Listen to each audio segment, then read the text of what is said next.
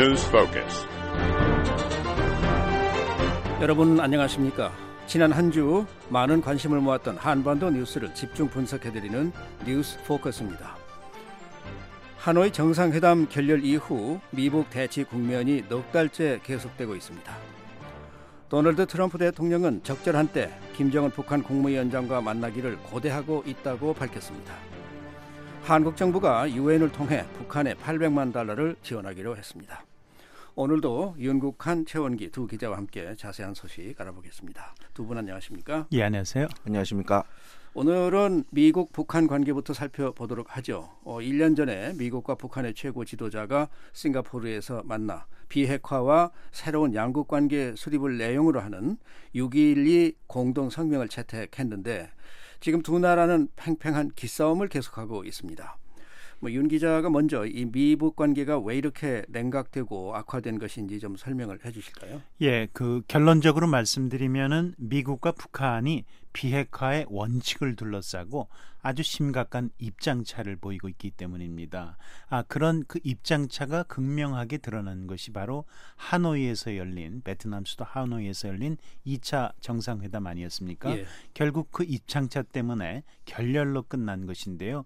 이 이후에 이제 좀처럼 아, 입장차를 좁히기는커녕 만난 적도 아직 없는 상황입니다. 예. 그러면서 양측은 현재까지는 서로의 하노이 정상회담에서 말하자면 극명하게 엇갈렸던 그 입장을 고수하면서 상대방이 입장을 바꿀 것을 요구하고 있는 상황입니다. 그러니까 쉽사리 절충점을 찾기가 어려운 그런 국면인데요. 예. 아, 잘 아시는 대로 미국은 하노이 정상회담에서 아, 빅딜식 일괄 타결 해법을 제시하지 않았습니까? 예.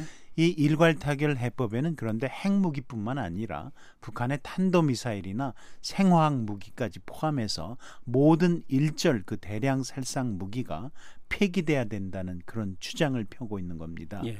반면에 아, 북한의 입장에서는 북한은 일관되게 이런 주장을 펴고 있는 건데요. 비핵화는 단계적 동시적인 해법으로 이뤄야 된다. 그러니까 미국의 한 가지 조치를 하면 우리도 거기에 상응한 비핵화 예. 조치를 취할 것이고 네. 또 북한이 비핵화 조치를 한 가지 취하면 미국이 여기에 대해서 상응한 보상을 주어야 된다. 이런 입장이니까요. 사실 지금 평행선을 계속해서 달리고 있다. 이렇게 말씀드릴 수 있습니다. 네.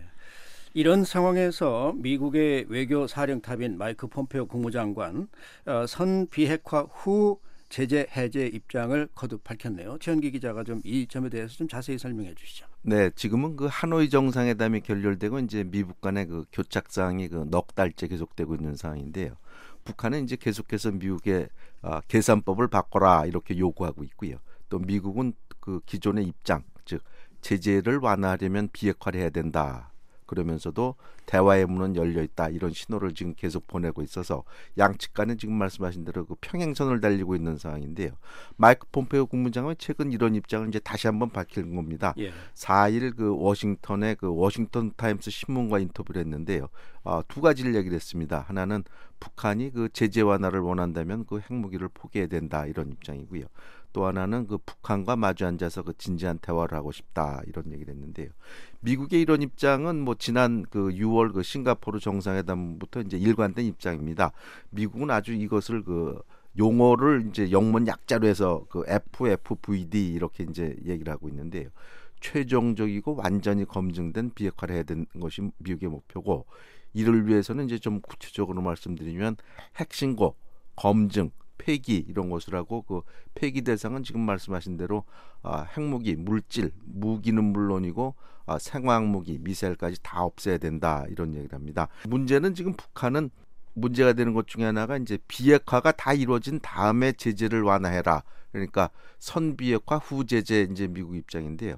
실제로 이것은 그 미국의 일반 그 관료들이 얘기하는 거하고 트럼프 대통령이 얘기하는 거하고 이제 약간의 차이가 있습니다. 네. 지난번에 그 하노이 정상회담 때 보면은 아, 미국의 입장은 완전히 비핵화를 한 다음에 제재를 풀려는 것, 것보다는 트럼프 대통령이 얘기했던 것은 북한이 다 제, 저 비핵화 입장을 완전히 밝힌다면은 어, 미국도 그 단계적으로 그 제재를 완화할 용의가 있다는 거기 때문에요.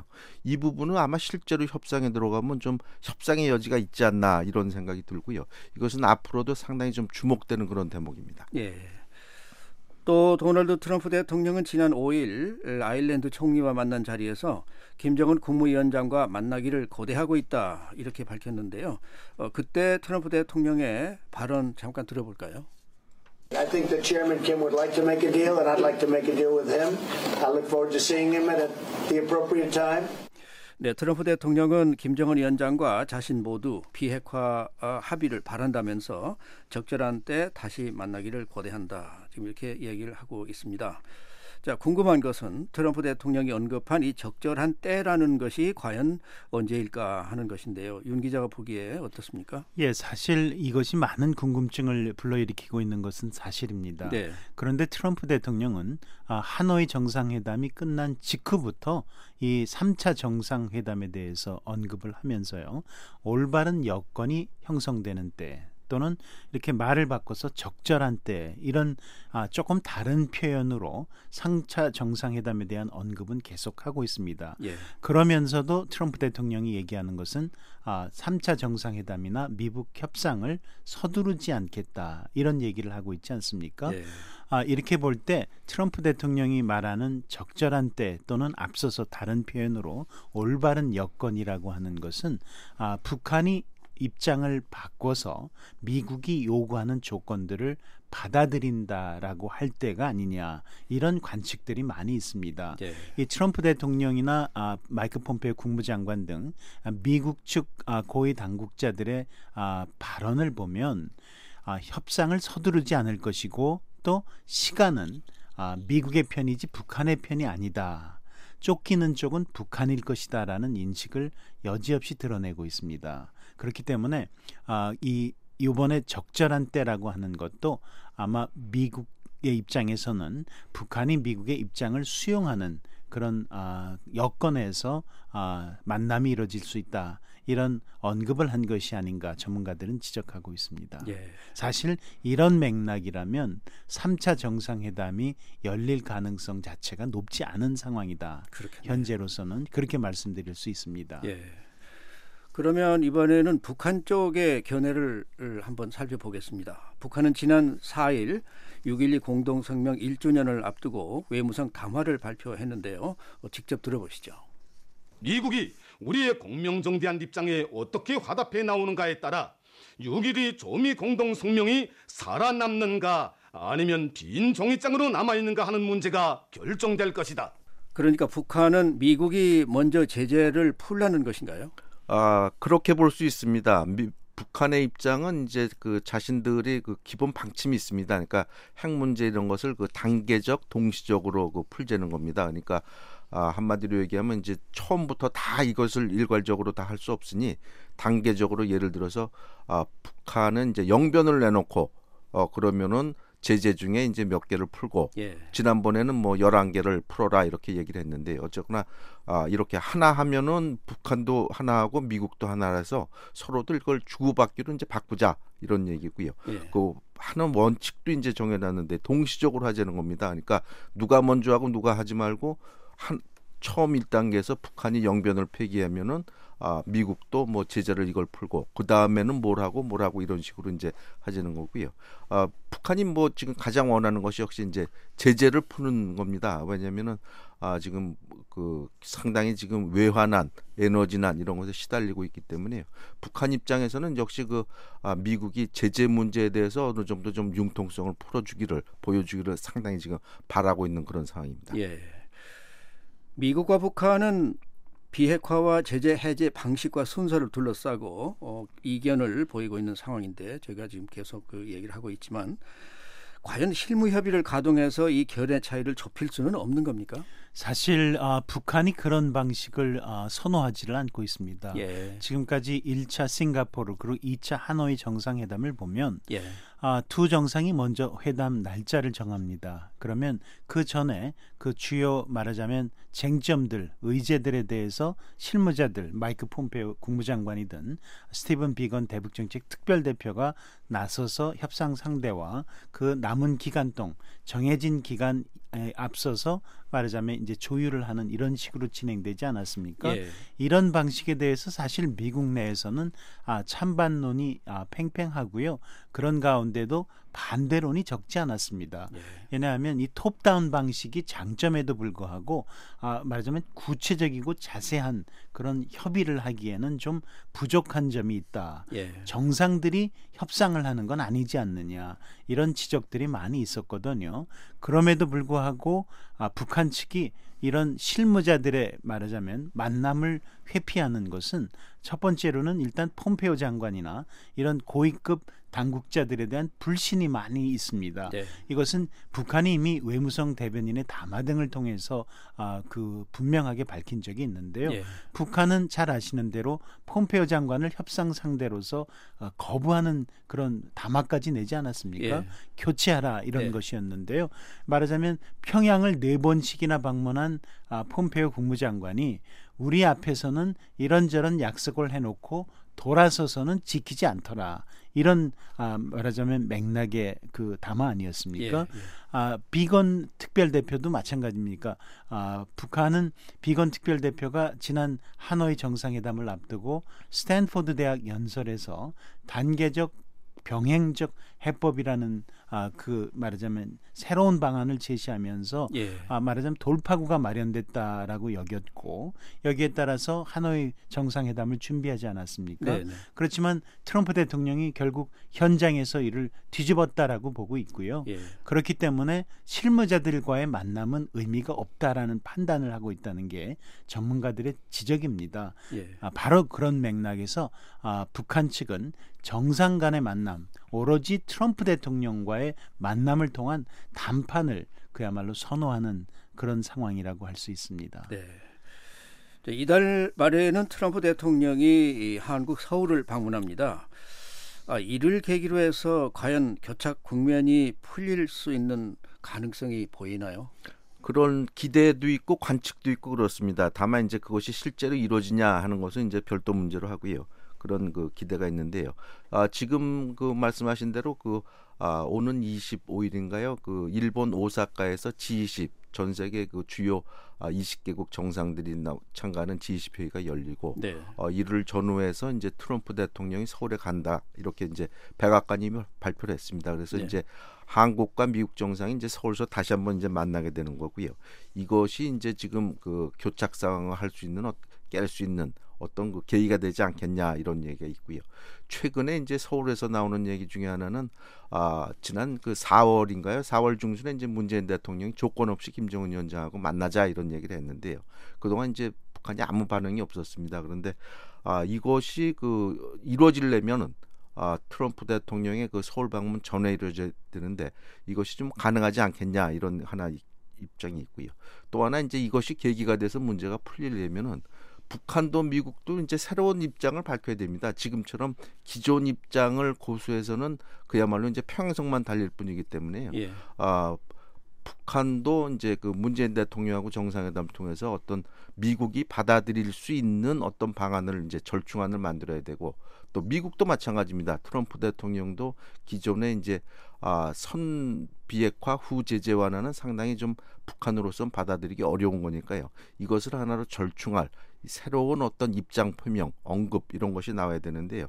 앞으로 이것이 어떻게 될지 그 트럼프 대통령의 그 서울 방안이 상당히 기대되는 그런 순간입니다. 예. 자, 이번에는 중국 러시아 관계도 좀 살펴보죠. 시진핑 중국 국가 주석과 블라디미르 푸틴 러시아 대통령이 최근 모스크바에서 만났습니다. 거기서 한반도 비핵화와 평화 체제 구축을 어, 동시에 진행해야 한다 이렇게 에, 밝혔는데요. 자, 이런 움직임에 어떤 새로운 변수를 만들어낼 수 있을까요? 예, 사실 중국과 러시아는 잘 아시는 대로 유엔 안보리 상임이사국입니다. 예. 그리고 또 어, 북한과는 아, 상당한 오랜 맹방 아닙니까? 예. 아, 그 김정은 위원장이 아, 트럼프 대통령 그 그리고 한국의 문재인 대통령을 제외하고는 사실 시진핑 주석을 세 차례나 만났고요. 예. 또 아, 그 블라디미르 푸틴 아, 러시아 대통령과도 오래 만나지 않았습니까? 네. 그만큼 아주 밀착된 관계를 과시하고 있습니다. 특히 아, 중국과 러시아는 최근에 두 나라 모두 러시 미국하고 이제 굉장히 갈등을 빚으면서 네. 아, 더더욱 가까워지고 있는 그런 현상인데요. 사실 두 나라가 아, 그 북한 문제 해결과 관련해서 아, 공조하고 있는 것은 오래된 일입니다. 네. 그리고 또 아, 그 협상과 관련해서 쌍중단 이것을 밝혔고 또 쌍궤 병행 네. 이것은 오랫동안 주장해 왔던 것인데요. 사실 그두 나라가 이렇게 아, 입장을 아, 공조 전선을 펴서 밝히고 있지만 이것이 에, 미국과 북한의 협상에 영향을 미칠 것이라고 보는 아, 그런 전문가들은 별로 많지 않습니다. 왜냐하면 두 나라 자체가 일단 미국과 현안이 상당히 복잡하게 얽혀 있는 데다가 예. 북한 자체가 이런 말하자면 두 나라의 개입을 그렇게 크게 원하지 않는 측면이 있습니다. 예. 그렇기 때문에 현재로서는 아 그 미국과 북한의 협상에서 측면에서 지원하기는 하지만 아 이것이 아 협상 자체에 어떤 뭔가 영향력을 미치는 그런 상황은 아닌 것으로 전문가들은 파악하고 있습니다. 예. 자, 뉴스 포커스 하노이 정상회담 이후에 계속되고 있는 미북 간의 냉각 어, 상태에 대해서 알아봤습니다.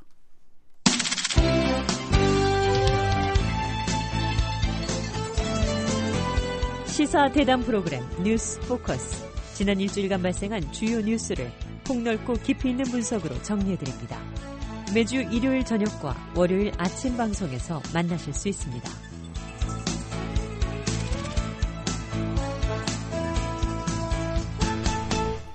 이번에는 음, 미국이 북한의 불법 환적 등을 막기 위해서 포상금을 내걸었다는 소식을 살펴보겠습니다. 미 국무부가 포상금을 500만 달러나 내걸 정도면 아직도 불법 환적이 성행하고 있는 것으로 봐도 되는 겁니까? 그렇게 볼 수 있습니다. 그 미국 그 트럼프 행정부는 그 이제 과거 정부하고 이제 비교해 볼 때 가장 큰 아, 채, 차이점 중에 하나가 이제 대북 제재를 상당히 이제 강조를 했고 또 이것에 대해서 상당한 이제 성과를 거두었고 예. 또 자체적으로 이런 대북 제재를 강화해서 북한을 그야말로 협상 테이블로 불러들였다 이렇게 지금 생각을 하고 있는데요. 아, 구체적으로 보면 이제 그 아, 백악관은 물론이고 미국의 그 재무부 또 미 해군 7함대 국무부 이런 쪽에서 상당히 이제 대북 제재를 그 실행을 하고 있습니다. 그런데 최근에는 그 국무부에서 자체적으로 그, 아, 그 불법 활동, 특히 그 북한의 그 해상 환적에 대해서 500만 달러나 이제 포상금을 내걸었는데요. 여기서 보면은 이제 아, 불법 해상 환적, 석유를 이제 몰래 옮겨 싣는 것도 있고 또 석탄을 옮겨 싣는 것도 있고 또 하나가 그 아, 돈 세탁 또 유령 회사 이렇게 이제 북한의 여러 그 유엔 안보리 그 제재를 피해서 하고 있는 활동이 있는데요. 이 같은 불법 해상 과 관련된 정보를 이제 제공을 하면은 최대 500만 불까지 이제 그 포상금을 주겠다 이런 것이 있고요. 어, 이것은 역시 그두 가지 측면이 다 있습니다. 트럼프 행정부가 이것을 그렇게 굉장히 계속 옥죄고 있다 이런 측면도 하나 있고 또 그만큼 북한이 국제사회의 눈을 피해서 계속 이 같은 불법 활동을 하고 있다 이렇게 볼 수도 있겠습니다. 예. 미 국무부의 고위 당국자도 북한의 불법 환적 단속을 어, 더 한층 강화하겠다 이런 뜻을 밝히지 않았습니까? 예, 그렇습니다. 이 안데레아 톰슨, 그러니까 국무부 국제안보 차관인데요. 군축 국제안보 차관이죠. 예. 아, 트럼프 대통령이 이런 지시를 했다라고 그렇게 밝히고 있고요. 아, 그래서 아, 주변국들하고 공조를 해서 아, 단속을 강화하겠다 이런 언급을 하고 있는데요. 예. 아, 이 톰슨 차관의 얘기에 따르면 이 북한의 선박 대 선박 환적을 통해서 생기는 여러 가지 재원들 이런 것들이 핵 미사일 프로그램 개발에 들어간다 이렇게 얘기를 하고 있습니다. 네. 그러니까 불법 아, 무기 개발에 아, 그 이 환적을 통한 아, 그런 자금들이 아, 투입되는 것이다라고 얘기를 하면서 네. 아, 앞으로도 다른 나라들과 공조를 해서 더더욱 단속을 강화하겠다 이렇게 밝히고 있고요. 아, 이 압박 캠페인에 대해서 아, 주변국들의 아, 협조를 계속해서 촉구하고 있는 상황입니다. 예. 그러니까 미국만이 아니라 여러 나라가 해상에서 북한의 불법 환적을 감시하고 있는 거죠. 그렇습니다. 이 환적이란 게 이제 쉽게 말씀드려서 이제 배에서 아, 북한 배 또는 이제 제3국의 배가 이제 배를 나란히 띄워놓고 그 북한이 필요한 그 아, 석유 또는 석탄 이런 것을 이제 옮겨 싣는 거를 말하고 있는데 예. 이건 이제 유엔 안보리 그 규정 위반입니다. 유엔 안보리 이걸 이제 하지 마라 이렇게 하고 있는데요. 부- 북한이 이 같은 그 국제사회의 그 눈을 피하기 위해서 하고 있고요. 여기에 대해서 이제 상당히 아, 미국 그리고 이제 다른 나라들이 이것을 갖다 상당히 지금 감시하고 있는 건데요. 구체적으로 말씀드리면 이제 미국은 물론이고요. 아, 일본, 영국, 캐나다, 프랑스, 호주, 뉴질랜드 7개국이 그 지난해 그 초부터 한반도 인근 그리고 동중국 해근에서 북한의 이 같은 그 불법 한적을 단속하고 있는 상황입니다. 네. 자, 이런 상황에서 동남아에는 북한 석탄을 싣고 공해상에서 50일 넘게 떠돌아 다니는 선박이 있습니다. 어, 어, 여러 가지 보도가 나오고 있는데 에, 다시 한번 그 이것이 어떤 얘기인지 좀 정리를 한번 해볼까요? 예, 그 베트남 국적의 동탄호라는 선박입니다. 예. 이 선박이 그러니까 북한산 석탄을 한 3만여 톤 실었나 봅니다. 네네. 아 그러고서는 처음에 목적지가 인도네시아였거든요. 예. 근데 인도네시아 정부가 입항을 불허했습니다. 왜냐하면 아, 이 유엔 안보리 체제에 따르면은 이 북한산 석탄 수출을 금지하고 있지 않습니까? 예. 그러니까 이 북한산 석탄을 실은 선박 자체가 입항을 하게 되면은 그 항구에 대한 말하자면 제재가 취해지게 돼 있습니다. 네. 미국의 입장에서도. 네. 그러니까 어떤 나라도 이 배에 말하자면 입항을 허용하지 않고 있는 겁니다. 네. 그러다 보니까 이 동탄호가 인도네시아에서 다시 말레이시아 등등으로 주변 해역을 떠돌면서 어떤 나라로부터도 말하자면 입항을 허락받지 못하고 있으면서 네. 사실 지금 표류하고 있는 상황입니다. 네. 베트남 이 말하자면 국적의 선박인데요. 이 선조로서는 사실 상당히 답답한 노릇이고. 또 이 배의 운항을 정상화해야 활용할 수 있지 않겠습니까? 네, 네. 아 그렇기 때문에 최근에는 이 베트남 쪽에다가 이 어, 석탄을 아, 하역해 놓고 예. 그리고 이제 운항을 정상화하려는 움직임을 보이고 있다라는 보도까지 나간 게 있는데요. 예. 아직 아, 이 선박이 베트남에서 석탄을 내려놓을 수 있게 될 것인지 여부는 확인되지 않고 있습니다. 예. 아마도 조만간 이 동탄호와 관련해서는 뭔가 결론이 내려지지 않을까 이렇게 보고 있습니다. 예. 그런데 북한이 이렇게 불법 한적을 통해서 어, 뭐, 뭐 확보를 하려고 합니다만은 그러면 이렇게 해서 그 필요한 석유를 확보는 하고 있는 건가요, 실제로? 그것이 이제 상당히 궁금한 대목 중에 하나인데요. 이제 북한에 이제 석유가 크게 보면 이제 두 가지 종류가 있습니다. 하나는 이제 원유가 있고 또 하나는 이제 디젤 휘발유 같은 정제유가 있는데요. 예. 이제 정제유를 좀 기준으로 말씀을 드리면요. 북한 경제가 그냥 그럭저럭 돌아가려면 연간 한 해에 한 500만 배럴 정도가 필요합니다. 그런데 네. 이제 아, 북한이 자꾸 핵실험 또 미사일 발사를 하니까 유엔 안보리가 이것을 한 10분의 1로 아, 줄였습니다. 그러니까 합법적으로 50만 배럴만 써라. 아, 이걸 석유를 다 들어오려면은 핵 비핵화해라 이런 거기 때문에 한 50만 배럴로 이제 줄여버렸습니다. 그러니까 예. 북한이 상당히 어려워진 거죠.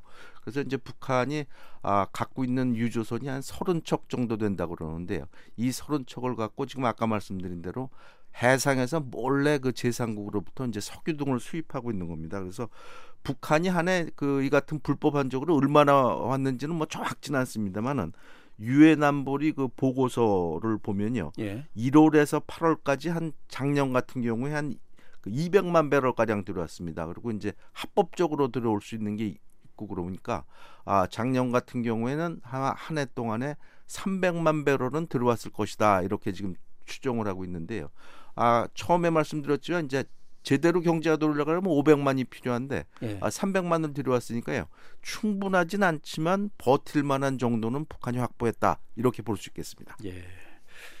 자, 뉴스 포커스 북한의 에, 불법 환적에 대한 얘기 나눠봤습니다. 지금 여러분께서는 뉴스 포커스를 듣고 계십니다. 이 프로그램을 다시 듣기 원하시는 분은 www.voakorea.com을 접속하시면 됩니다.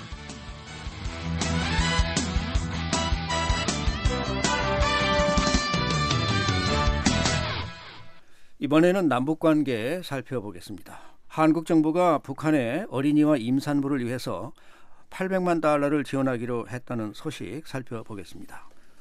한국 통일부가 5일 이런 결정을 했는데 통일부 대변인의 발표 들어보시죠. 그리고 그 이번 정부 들어와서 이런 국제기구를 통한 그 당국 차원의 대북인도적 지원 어, 이번이 처음인 걸로 그렇게 알고 있습니다. 통일부 이상민 대변인의 발표였습니다. 제 언론 보도를 보니까 원래 이 자금은 2년 전에 지원하기로 한 것이라고요. 예, 그렇습니다. 이 문재인 정부 들어서 사실 800만 달러의 아, 유엔 기구를 통한 대북 인도주의 지원을 결정한 바 있는데요. 예. 아, 그런데 사실 2년 전이라고 하면 아, 북한이 이제 계속해서 아, 그 미국과 관계가 악화되면서 아, 도발의 가능성 그리고 아는대로 화염과 분노해 가면서 아, 상당한 말하자면 그 설전을 주고받고 긴장이 극도로 고조되고 있던 시점 아니었습니까? 네, 그렇죠. 이것이 이제 아, 그 유엔 기구를 통한 인도주의 지원이라고는 하지만 사실 대북 지원도 정치적 상황과 상당히 아, 연계가 돼 있지 않다라고 할 수가 없습니다. 네네. 그렇기 때문에 한국 정부로서도 여론에 말하자면 아, 그 말하자면 그 경과 이런 흐름을 좀 살펴야 되는 측면이 있고 예. 하다 보니까 사실 최종 결정을 하지 못하고 계속 미뤄져 왔던 겁니다. 예. 아, 그러던 중에 이제 미국과 북한이 아, 계속해서 아, 교착 국면에 있지만 최근 들어서 국제기구의 발표대로는 북한의 식량난이 상당히 어려워지고 있다라는 그런 보고서가 나- 있었지 않습니까? 예, 이를 계기로 아, 한국 정부가 이제 800만 달러를 어떻게 한번 풀어보려고 나섰던 것이고요. 예. 마침 아, 그 교착 국면에 있는 비핵화 협상과 관련해서 아, 트럼프 대통령도 아, 북한에 대한 인도주의 지원에 대해서 상당히 적극적인 지지 입장을 밝히고 나서면서 한국 정부가 최종 결정을 하게 된 것입니다. 그러니까 두 번을 하게 된 것이다. 이렇게 말씀드릴 수 있죠. 예. 이번에 이제 그 WFP하고 그다음에 유니세프를 통해서 각각 450만 달러 그리고 350만 달러를 이제 주로 영유아라든지 취약계층 아, 지원에 사용하게 되는데요. 네, 네. 아, 이렇게 되면서 아마 이제 아, 곧 이것이 아, 두 기구에 아, 입금이 되고 아, 지원에 직, 아, 직접적으로 투입될 것으로 그렇게 알려져 있습니다. 예. 한국 정부는 대북 식량 지원도 추진한다고 밝혔는데요. 어, 진전이 좀 있습니까? 네, 말씀하신 대로 그 지난번에 유엔 기구가 그 북한이 그 10년 만에 그 최악의 식량난을 겪고 있다 이런 이제 보고서가 나왔고 또 한국 정부 문재인 대통령이 아이 같은 그 것을 아, 인도적인 차원에서 식량 지원을 하겠다 이렇게 얘기를 했고요. 또 통일부도 이게 저 얘기를 했습니다. 그런데 이제 한 가지 이제 그 유- 유념할 점은 아, 이것이 그 인도적인 문제이면 동시에 또 남북 관계 상황하고 달려 있습니다. 그렇기 때문에 앞서 그 문재인 대통령이 그 북한에 대해서 조건 없이 형식과 장소에 구애 없이 만나자 이런 얘기가 나왔는데요. 북한이 그동안 이제 아무 얘기가 없었거든요. 그렇기 때문에 아, 북한이 여기에 대해서 뭔가 좀 긍정적인 반응이 좀 나오면은 아마 그 시- 대북 식량 지원에 대한 발표 규모는 어떻게 하고 또 지원을 어떤 채널로 해서 주는지 이것에 대한 구체적인 발표가 곧 나오지 않을까 이렇게 그 관측되고 있습니다. 네. 앞서 한국 정부는 개성공단 기업인들의 방북도 승인을 했습니다. 어, 그런데 지금 어떤 상태입니까? 예, 사실 이 문제에 대해서도 이 남북 관계에 지금 상당히 어, 악화된 남북 관계에 영향이 있는 겁니다. 예.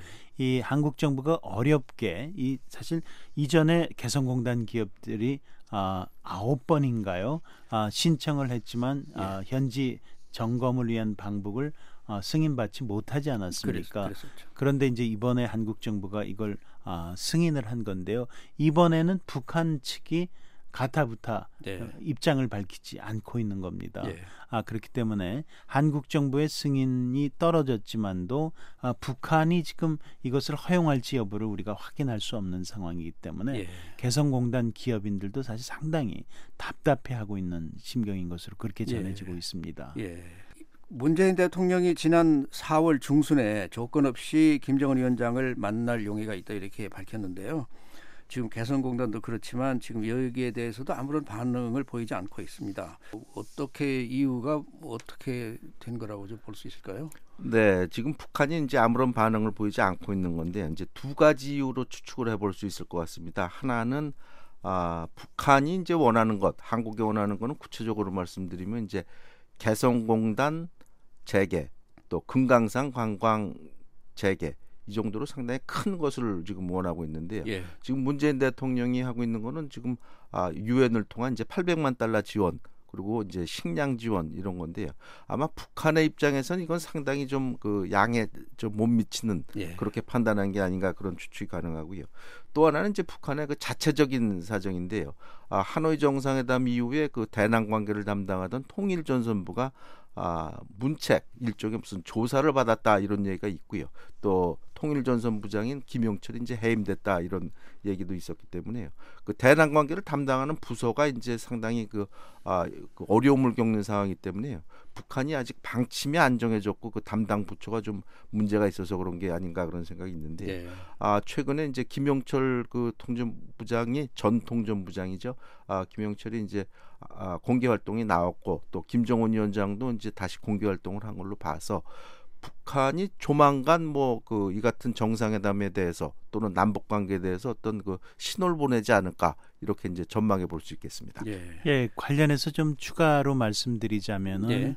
아, 앞서 최연기 기자가 얘기한 대로 북한 측이 이제 그동안에 아, 그 문재인 대통령의 남북 정상회담 제안에 대해서 별다른 반응을 보이지 않았던 것으로 알려져 있는데요. 예. 아, 지금도 이제 북한의 공식적인 반응은 전혀 없습니다. 네. 그런데 아, 지난 주말에 아, 청와대 고위 관계자가 이제 언론 브리핑, 백 브리핑이죠. 그러니까 예. 아, 그 설명을 하면서 이 트럼프 대통령이 한국을 방문하기 전에 남북 정상회담이 열릴 가능성에 대해서 아, 신중한 낙관론을 가지고 있다 이렇게 얘기를 했습니다. 예. 그래서 이것이 사실 어 굉장히 영어로는 cautiously optimistic 이런 표현을 네. 썼는데요. 네. 그래서 혹시 남북 간에 뭔가 물밑 접촉에서 좀 진전이 있는 게 아니냐. 아, 이런 관측들이 있고요. 어떻게 보면 북한의 입장에서도 북한이 최근에 아, 외무성 담화 등을 통해서 계속해서 미국의 입장 변화를 촉구하고 있지 않습니까? 예. 그러면서 이제 김영철이 그동안에 모습을 보이지 않은 상황에서 다시 드러나고요. 공개석상에서 네. 이런 상황들은 나름대로 북한도 이제 하노이 정상회담 아, 결렬에 따른 충격을 어느 정도 수습하고 다시 대화로 복귀할 준비가 돼 있다라는 신호를 보내는 게 아니냐. 이런 관측들이 있었고요. 또 이 청와대 고위 관계자의 아, 이런 발언이 마침 아, 이런 국면에서 아, 6.12 정상회담 1주년을 앞두고 나온 상황이기 때문에 네. 아, 뭔가 북한과의 물밑 접촉이 진행 중인 게 아니냐라는 관측을 낳고 있는데요. 때마침 같은 날 해리 해리스 아, 서울 주재 미국 대사는 아, 북한과의 비핵화 협상을 재개하기 위한 어떤 구체적인 조치들을 미국이 준비 중이다라는 그런 발언까지 하고 있습니다. 네. 아 그런 거를 보면 아 뭔가 아 조만간 아 그 뭔가 약간의 움직임이 있을 가능성을 아, 배제하기 어려운 그런 상황이라는 지적들이 나오고 있습니다. 예. 자, 북한 내부 어, 소식 한 가지만 살펴보도록 하겠습니다. 아, 오랫동안 음, 약 3주 가량 음, 그 공석상에 나타나지 아- 않던 이 김정은 위원장이 어, 현지 지도를 하면서 당 간부들을 질책했다 이런 보도가 있습니다. 지금 뭐 왜 그랬을까요? 네, 뭐 이것은 뭐 구체적으로 설명하진 않았겠습니다만은 전문가들은 이제 두 가지로 보고 있습니다. 하나는 아, 과거에도 김정은 위원장이 그 당간부들을 질책한 적이 있습니다. 그 집권 초기에 그 아, 어린이 그 놀이 시설을 가서 아, 풀도 안 뽑고 이 저 페인트 칠도 안 했다 이렇게 꾸짖은 적이 있기 때문에 예, 예. 그럴 수도 있고요. 또 하나는 이제 하노이 정상회담 그 충격파 얘기입니다. 하노이 정상회담이 그 예상치 못하게 그 아, 결렬로 끝났기 때문에요. 네. 아, 김정은 위원장으로서는 아마 지금 아, 북한 내부의 그 민심이 좀 술렁이지 않겠냐. 아, 당초에 이제 제재가 풀릴 걸 기대를 많이 했는데요. 그렇지 않게 됐기 때문에요. 어, 그렇기 때문에 김정은 위원장이 이- 이것을 이제 당 간부들을 상당히 이제 엄하게 질책함으로써 본인의 그 좀 권위를 좀 다시 좀 세우려는 게 아닌가 이런 관측이 있는데요. 실제로 어떤 건지는 좀 두고 봐야 될 것 같습니다. 네. 이 군수공장 방문은 뭐 어떤 뭐 좀 노선의 변경이라고 할까 그런 걸 좀 시사할 수 있는 건가요? 예, 사실 군수 공장이라고 하지만 여기에서 이제 무기를 생산하는 이런 것들을 독려하거나 이런 것보다는 예. 이제 민간 차원에서도 이런 그 군수 공장에서의 역할들을 아, 담당해야 되겠다 이런 어, 언급들을 하고 있는 것을 보면 예. 이 북한의 김정은 위원장이 최근 들어서 자력갱생을 굉장히 강조하고 있지 않습니까? 그렇죠. 예. 아, 민수경제 그 발전에 대해서도 언급 을 하고 있고요. 그렇기 때문에 그런 맥락의 일환으로 예. 말하자면 체제 완화가 계속해서 이루어지지 않고 미국과의 협상도 아무런 진전을 보지 못하는 상황이 사실 장기화될 가능성은 얼마든지 있지 않습니까? 예. 그런 상황에 대비해서 아, 김정은 위원장의 입장에서는 이제 내부 결속을 다지고 또 아, 말하자면 민간 경제를 어떻게든 되살릴 수 있는 방안을 찾으려고 하는 게 아니냐 이렇게 볼 수가 있겠습니다. 예. 자, 이번 주 뉴스 포커스는 미북 대치 상황이 넉 달째 계속되고 있다는 소식과 함께 트럼프 대통령이 적절한 때 김정은 위원장을 만나고 싶다고 언급한 내용 그리고 남북 관계 등을 살펴봤습니다. 지금까지 윤국한 기자, 최원기 기자, 진행의 노시창이었습니다. 뉴스 포커스를 마치겠습니다.